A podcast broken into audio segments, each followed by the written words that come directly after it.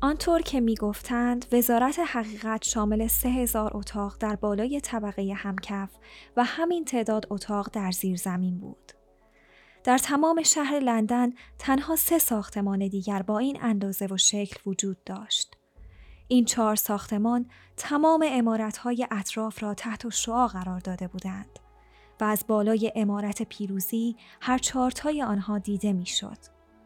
این ساختمان ها محل استقرار چهار وزارتخانه ای بودند که کل تشکیلات دولت بین آنها تقسیم شده بود. وزارت حقیقت که با اخبار، تفریحات، آموزش و هنرهای زیبا سر و کار داشت. وزارت صلح که به امور جنگ می پرداخت. وزارت عشق که برقراری قانون و نظم را بر عهده داشت و وزارت فراوانی که مسئول امور اقتصادی بود. نام وزارتخانه ها در زبان نوین چنین بود: مینی ترو، مینی پکس، مینی لاو و مینی پلنتی. ترسناکترین وزارتخانه وزارت عشق بود. هیچ پنجره در آن نبود.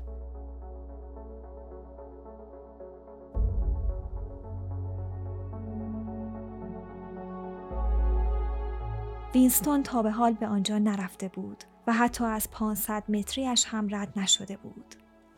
ورود به آنجا فقط برای انجام کارهای اداری و آن هم پس از عبور از موانع پیش در پیچ، سیمهای خاردار، درهای فولادی و مسلسلهای مخفی ممکن بود.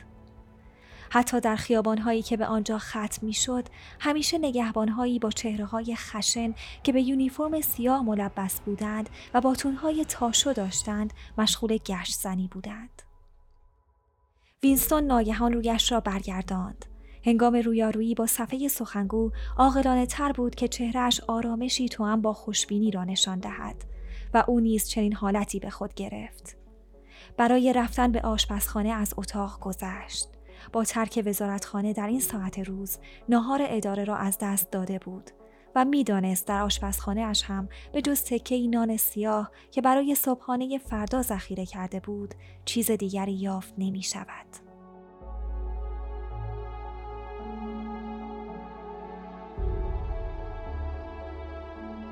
از داخل قفسه یک بطری بیرون آورد که حاوی ماده بیرنگ بود و روی برچسب سفید و ساده آن نوشته بود. جین پیروزی. در بطری را که باز کرد بوی چربی تواوری شبیه بوی عرق برنج چینی به مشامش خورد. یک استکان برای خود ریخت و آن را مانند دارو سر کشید. صورتش به تندی به سرخی گرایید و اشک از چشمهایش سرازیر شد. مانند اسید نیتریک بود و تازه وقتی آن را قورت می‌دادی گویی با گرزی پلاستیکی به پشت سرت کوبیده باشند اما لحظه ای بعد سوزش درون معدهش برطرف شد و همه چیز رنگ زیبا به خود گرفت. پاکت سیگار مچاله شده اش را که آن هم سیگار پیروزی نام داشت از جیبش بیرون کشید و تا به خود بیاید سیگار اول به زمین افتاد. ولی سیگار دوم را با موفقیت روشن کرد. به اتاق نشیمن بازگشت و روی میز کوچکی که در سمت چپ صفحه سخنگو قرار داشت نشست از کشوی میز یک قلمدان، شیشه جوهر و یک دفترچه سفید قطور با جلد قرمز و طرح مرمرین بیرون آورد.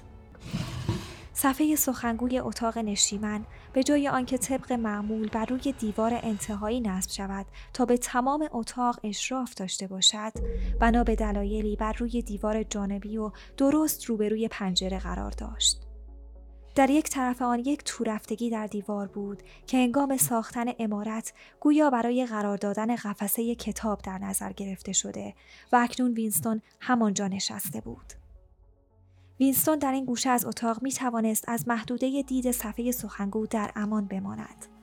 البته صدایش شنیده می شد.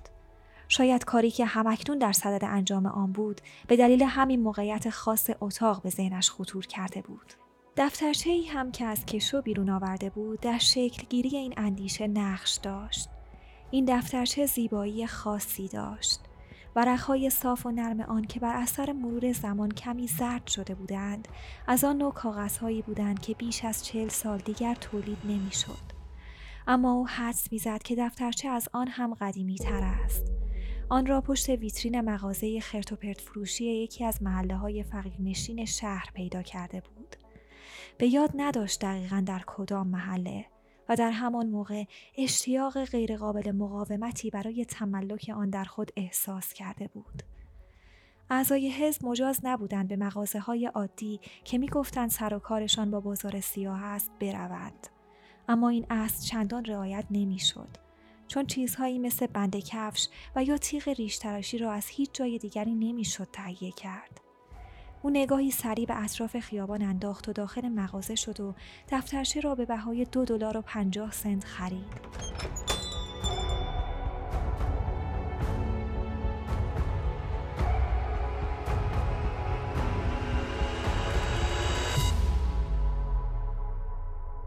در آن موقع مورد استفاده خاصی برای آن در نظر نداشت.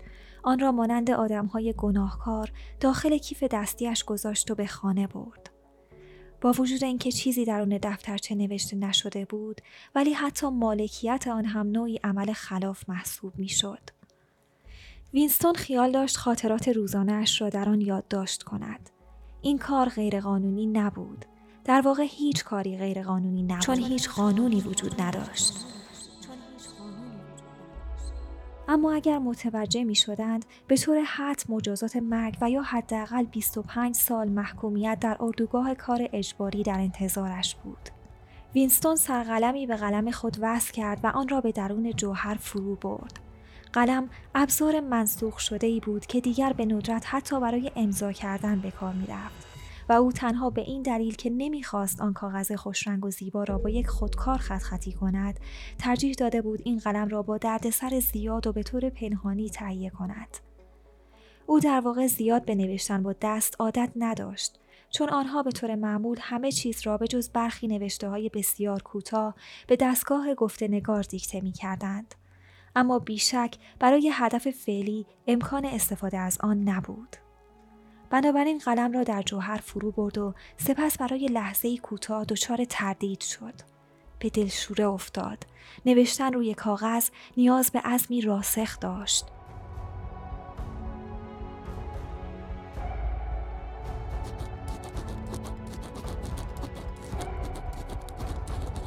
با حروف ریز و مخشوشی نوشت چهارم آوریل 1984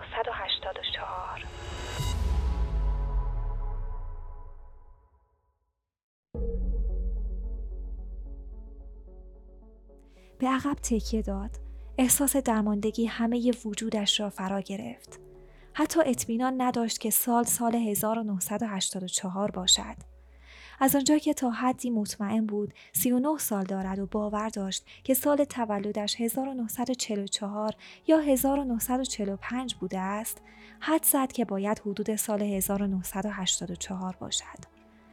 اما این روزها هیچ تاریخی را نمی‌شد به طور دقیق و بدون یکی دو سال جابجایی تعیین کرد. ناگهان فکری به ذهنش هجوم آورد. خاطراتش را برای چه کسی می نویسد؟ برای آیندگان، کسانی که هنوز زاده نشدهاند.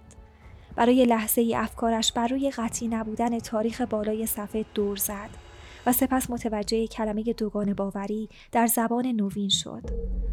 برای اولین بار عظمت کاری را که به عهده گرفته بود احساس کرد. چطور می توانست با آینده ارتباط برقرار کند؟ در اصل این کار غیر ممکن بود. یا آینده به زمان حال شباهت داشت که در این صورت به حرفای او توجه نمی کردند. و یا با آن تفاوت داشت و همه این دقدقه های او بیمعنی می شد. مدتی نشست و به طرز احمقانه ای به کاغذ خیره شد. صفحه سخنگو موزیک نظامی پخش می کرد. عجیب بود که نه تنها توانایی بیان افکارش را نداشت بلکه به کلی چیزهایی را که قصد گفتنش را داشت فراموش کرده بود. هفته ها بود که خودش را برای این لحظه آماده کرده بود و در تمام این مدت به فکرش هم نرسیده بود که ممکن است به جز شهامت به چیز دیگری هم نیاز داشته باشد. عمل نوشتن کار ساده ای بود فقط باید گفتگوی پایان ناپذیر و بی امان درونش را که سالها در مغزش جریان داشت به روی کاغذ می آورد. ولی حالا حتی گفتگوی درونیش هم قطع شده بود. به علاوه زخم واریس پایش هم به طور غیرقابل تحملی درد گرفته بود. جرأت نمی کرد به آن دست بزند زیرا در این صورت متورم می شد. ثانیه ها می گذشتند. غیر از خالی ماندن صفحه کاغذ جلوی رویش درد پوست بالای قوزکش سر و صدای موزیک و مستی ناشی از مشروب به چیز دیگری فکر نمی کرد. ناگهان در اوج ترس مطلق و بدون هوشیاری کامل درباره آنچه که می‌خواهد بنویسد شروع به نوشتن کرد.